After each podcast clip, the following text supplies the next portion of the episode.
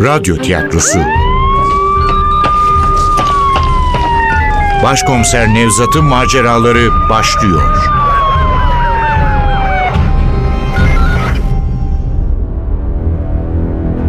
Kavim. 22. Bölüm. Eser Ahmet Ümit.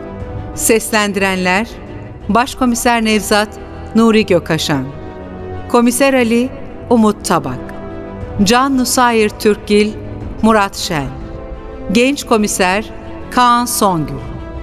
Birinci Tanık Alper Onur Kırış. İkinci Tanık Faruk Fatih Özkul. Efektör Cengiz Saran.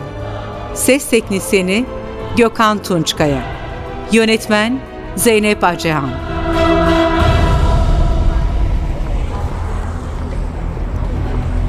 Öfkeli kalabalığı onları dağıtmaya çalışan üniformalı meslektaşlarımla birlikte Mali'nin evinin önünde bırakıp birkaç sokak ötedeki karakola gidiyorum. Kapıdan adımımı atar atmaz Ali'nin sesi çınlıyor kulaklarımda. Bir de delikanlı olacaksınız. Adam evire çevire dövmüş işte ikinizi de. Bizimkiler yetişmese Allah bilir ne olacak. Şu iki tanıkla konuşuyor olmalı. Çirkin bir avizenin yaydığı kırmızı ışıklarla aydınlanan sesin geldiği odaya giriyorum. Masada oturan temiz yüzlü genç komiser büyük bir keyifle dinliyor Ali'nin sözlerini.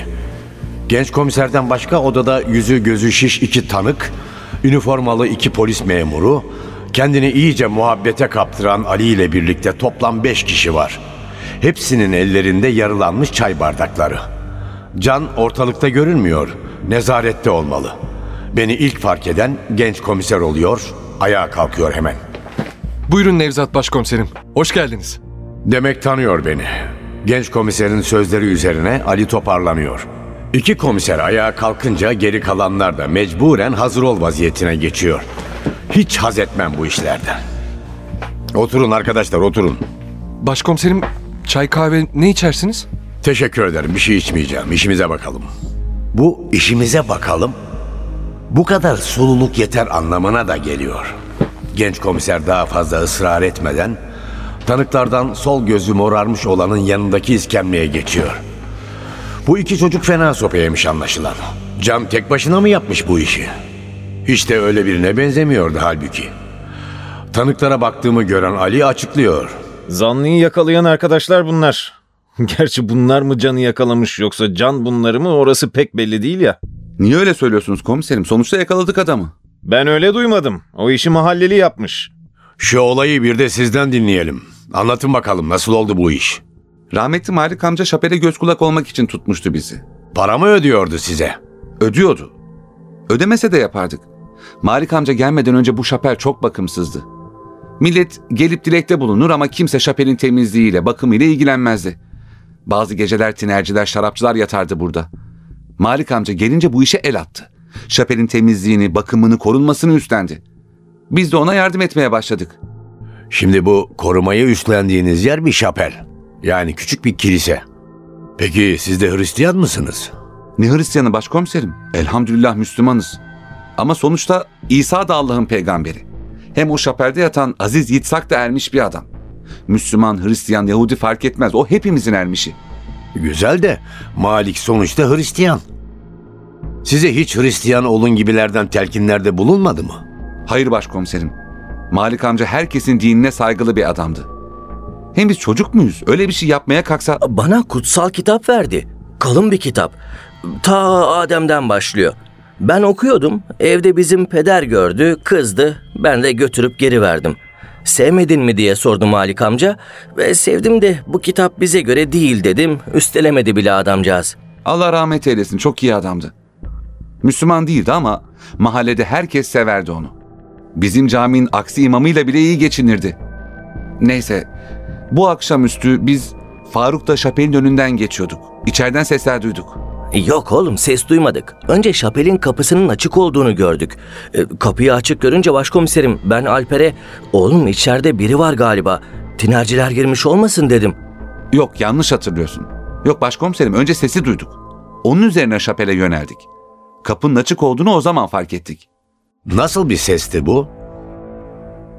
Birinin kapıyı omuzlamasına benziyordu. Sonra bir çatırtı duyduk. Tahmin edeceğiniz gibi bu da kırılan bir kapının sesiydi. Tinerciler içerisini kırıp döküyor sandık. Hemen şapele girdik. Bir de baktık ki adamın biri Malik amcanın evine açılan kapının önünde duruyor. Kapı da kırılmış. Ne yapıyorsun diye bağırınca adam panikledi. Bize doğru gelmeye başladı. Amacı kaçmak. Hemen atıldım üzerine. Ama adam hazırlıklıymış. Yana çekilip gözümün üstüne bir yumruk patlattı. Çok da ağırmış eli. Olduğum gibi yere yığıldım. Bizim Faruk da kaleci gibi ellerini yana açmış, adamın kapıdan çıkmasına engel olmaya çalışıyor. Herif yaradana sığını Faruk'un da midesine bir yumruk indirmez mi? Faruk da oturdu yere. Hazırlıksız yakaladı bizi başkomiserim. Ama ben bırakmadım tabii. Tam kapıdan çıkarken sol paçasından tuttum. E, herif Çetin Ceviz sağ ayağıyla beni tekmelemeye başladı. Allah'tan Alper yetişti imdadıma. Evet başkomiserim. Kendimi toparlar toparlamaz sandalyelerden birini kapıp savurdum üzerine. Ama adam kedi gibi çevik. Yana çekilerek kurtuldu. Hedefini şaşıran iskemle de bizim Faruk'un başına geldi. E başıma geldi ya ama herifin bacağını yine de bırakmadım. Zaten adam da dengesini yitirip yere düştü. İşte o anda Alper atladı üzerine. Atladım atlamasına da kafayı kapının çıkıntısına çarptık. Ha bu arada ben de adamın öteki ayağını tutmaya çalışıyordum. Adam cin gibi. Ayağını tutayım derken bir an boşluğumu yakalayıp çeneme öyle bir tekme attı ki gözümün önünde yıldızlar uçuşmaya başladı. İşte o anda kendimi kaybetmişim. Faruk bayılınca ben iyice kinlendim başkomiserim. Faruk'un bıraktığı ayağı ben yakaladım. Baktım olacak gibi değil, bütün gücümle ısırmaya başladım. Adam bir yandan avaz avaz bağırıyor, bir yandan da öteki ayağıyla beni tekmelemeye çalışıyor. Gürültüye köşedeki kahvenin sahibi Durmuş abi yetişti. Garsonlar, kunduracılar derken tüm mahalle toplandı başımıza. Böyle yakaladık işte. Malik amcanın öldürüldüğünü öğrenen mahalleli öfkelendi. Adamı linç etmek istedi. Bu polis abiler geldi. Adamı kalabalığın elinden kurtardı. İşte olay bundan ibaret başkomiserim. Anlaşıldı. Şimdi soracaklarımı iyi düşünüp öyle cevap verin. Tamam mı? Zanlıyı ilk gördüğünüzde, yani şapelin içine girdiğinizde tam olarak ne yapıyordu? Kapının önünde öylece durmuş içeri bakıyordu başkomiserim. Yanılıyorsun adam içeri bakmıyordu. Malik amcanın kesik başına bakıyordu. Mali'nin başı neredeydi? Tam olarak görebildiniz mi?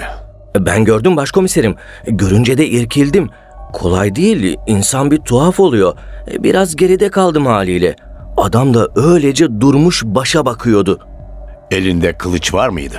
Yok, e, kılıç falan görmedik. Yoktu başkomiserim. Olsaydı bizi de doğrardı zaten. Peki adamın tam olarak durumu neydi? Yani şaşkın mıydı, öfkeli miydi, telaşlı mıydı? Şaşkındı başkomiserim. Ne yapacağını bilemiyor gibiydi. Bizi görünce panikledi zaten. Ellerinde, giysilerinde kan var mıydı? Valla benim elime kan bulaştı. Çünkü adamın ayağını tutuyordum. Ayakkabılarının altı kan içindeydi. E, ellerinde, elbiselerinde kan var mıydı? O tantanada fark edemedim. Galiba vardı. Ama kavgadan sonra fark ettim. Belki de adamın kendi kanıdır. Çünkü çok kötü sopa yedi mahalleliden. Dikkatinizi çeken başka bir şey oldu mu? Yok. Yok. İyi, o zaman bir de Can'la konuşalım Ali. Bakalım o ne anlatacak. Zanlıyı buraya mı getirelim başkomiserim? Başka bir odanız varsa daha iyi olur. Karşıdaki oda boş. Güzel, oraya geçelim. Başkomiserim biz gidebilir miyiz artık? Arkadaşlar ifadenizi alsın, sonra. Biz hallederiz başkomiserim.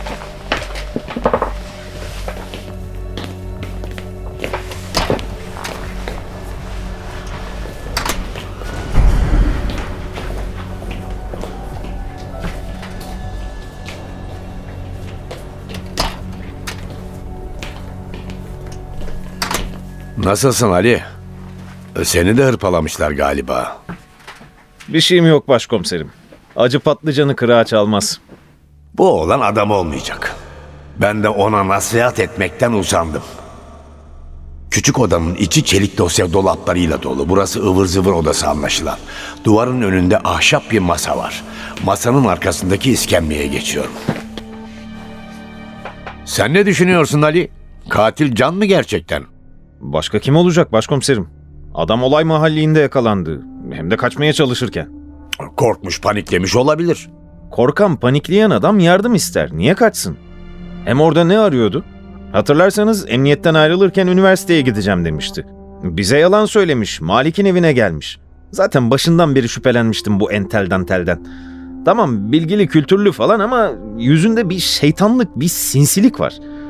Yoksa siz masum olduğunu mu düşünüyorsunuz? Ali daha sözlerini tamamlayamadan topallayarak can giriyor içeri.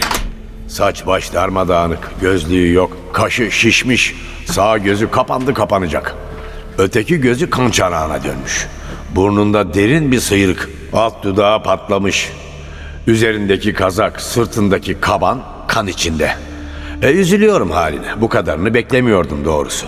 Öldüresiye dövmüşler çocuğu. Kan çanağına dönen açık gözünü yüzüme dikiyor. Sonunda geldiniz başkomiserim. Saatlerdir sizi bekliyorum. Gel Can gel. Gel otur şöyle. Yok başkomiserim oturmanın zamanı değil. Hemen konuşmamız lazım. Büyük bir yanlış yapıyorlar. Mali'yi ben öldürmedim. Otur Can Efendi. Otur dendi mi oturacaksın.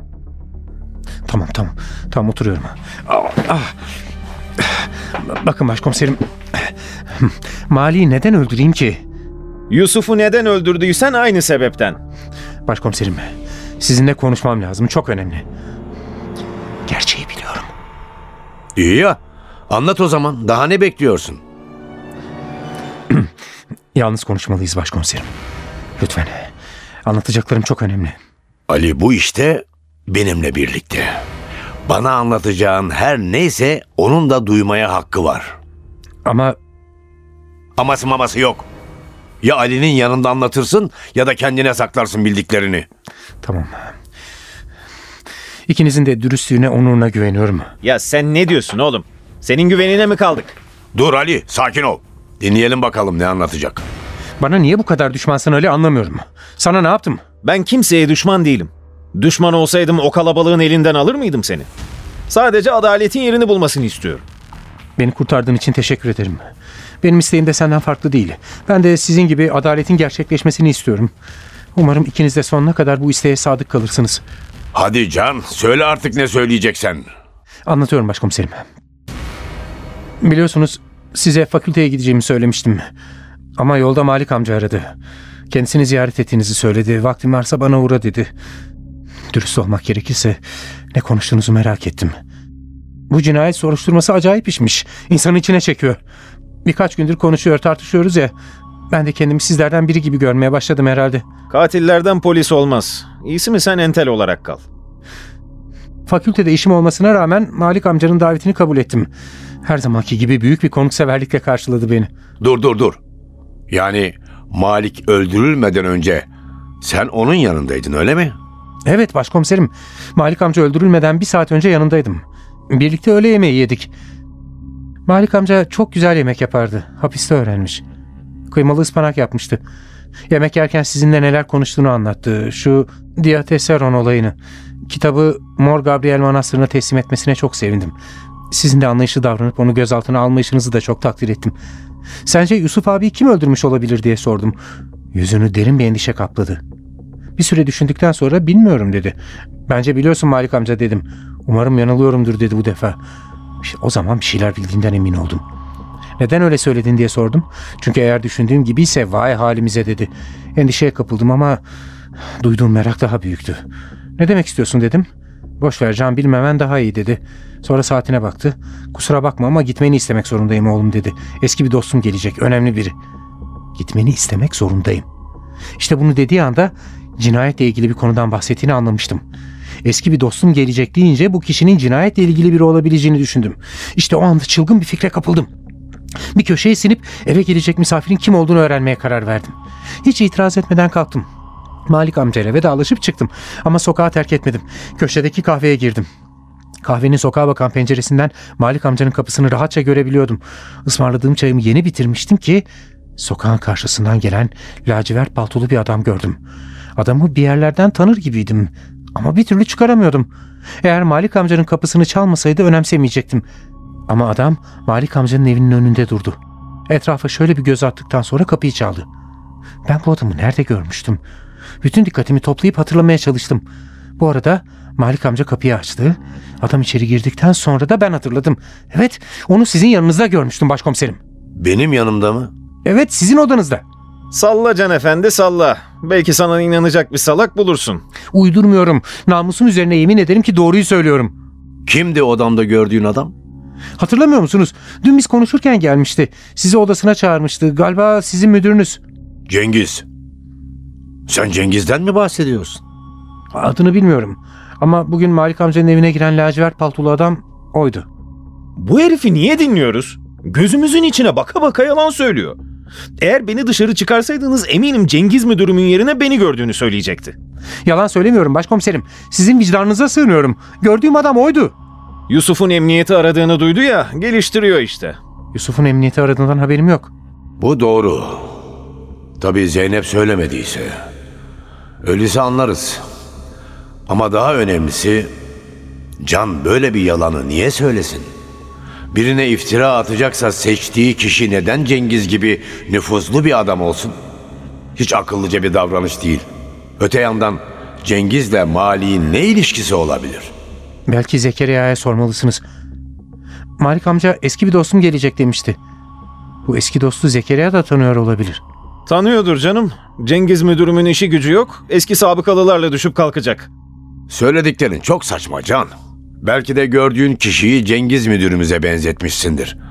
Onu odamda sadece bir anlığına gördün öyle değil mi? Haklısınız bir anlığına gördüm ama belleğim çok güçlüdür. Gördüğümüzü unutmam. Malik amcayı o öldürdü. O bir katil. Ne kadar da emin konuşuyor ya. Duyan da gerçek sanacak. Gerçek Ali komiserim inanın bana. Emin olmasam söylemem. Hem araştırırsanız ne kaybedersiniz? Zekeriya'ya sorun.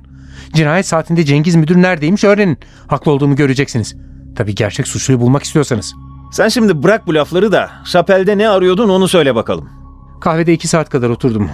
İnanmıyorsanız kahveciye de sorabilirsiniz. Ardı ardına dört çay içmek zorunda kaldım. Ama adam bir türlü dışarı çıkmıyordu. Tedirgin oldum. Aklıma Malik amcaya telefon etmek geldi. Ev numarasını çevirdim. Açan olmadı. İyice telaşlandım. Şapelle Malik amcanın evini birbirine bağlayan kapıyı hatırladım. Şapele girip kapıdan içeriği dinleyebilirdim. Hesabı ödeyip kahveden çıktım. Şapele girdim. İçeride kimse yoktu. Malik amcanın evine açılan kapının önüne geldim. İçeriği dinledim. Ses seda yoktu. O anda ayağıma bir sıvının bulaştığını fark ettim. Baktım kan. Önce ürktüm. Sonra panik içinde kapıyı yumrukladım. Bu arada içeride bir takım gürültüler duydum. Kapıyı tekmelemeye başladım. Baktım olacak gibi değil. Bütün gücümle yüklendim. Sonunda kapıyı kırmayı başardım. Ama kapı yine açılmıyordu. Arkasına bir şey sıkışmıştı. Bunun üzerine kapıyı kendime doğru çektim. Çekince topa benzer bir şey yuvarlandı bacaklarımın arasına. Bakınca tüylerim diken diken oldu. Bu Malik amcanın kesik başıydı. Kavim Eser Ahmet Ümit Seslendirenler Başkomiser Nevzat Nuri Gökaşan Komiser Ali Umut Tabak Can Nusayir Türkgil Murat Şen. Genç Komiser Kaan Songül. Birinci Tanık Alper Onur Kırış. İkinci Tanık Faruk Fatih Özkul. Efektör Cengiz Saran. Ses Teknisini Gökhan Tunçkaya. Yönetmen Zeynep Acehan